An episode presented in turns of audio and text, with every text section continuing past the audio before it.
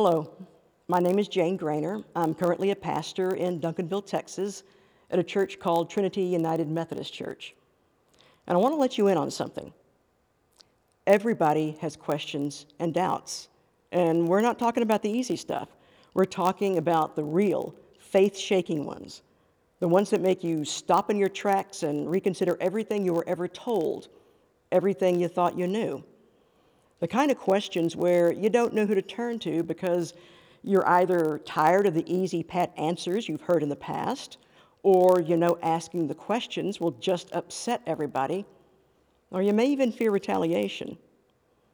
You may have been told that asking questions or having doubts is a sign that somehow your faith is weak or non existent.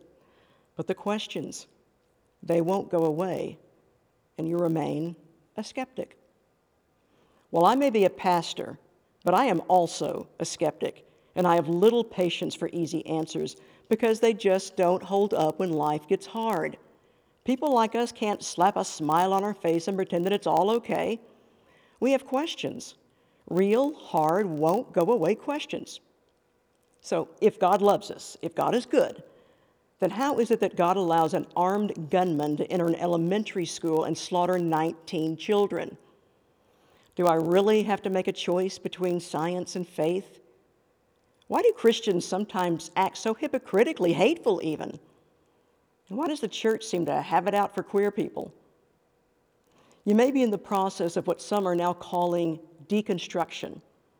You're deconstructing or taking apart the faith you may have been taught as a child. Well, that's because you're no longer a child. You're an adult with grown up problems and childish answers just won't do anymore. Being a skeptic doesn't mean you somehow lack faith. Being a skeptic means you have a brain, and you can't turn it off just because you walk into the doors of a church. So we're going to ask those questions, and we'll try to find some answers. Not easy answers, not always fully satisfying answers, but maybe some answers that we can live with. So that's why we're starting this podcast the skeptic's box. In each episode, we'll tackle one of these questions and see what we can find. Sometimes I'll have someone with me, other times it'll just be you and me. So send me your questions. Send them to the skeptics box at tumcd.org. Send the questions, but also tell me why this is a burning question for you. What's the story behind the question? I'm really looking forward to having this dialogue with you.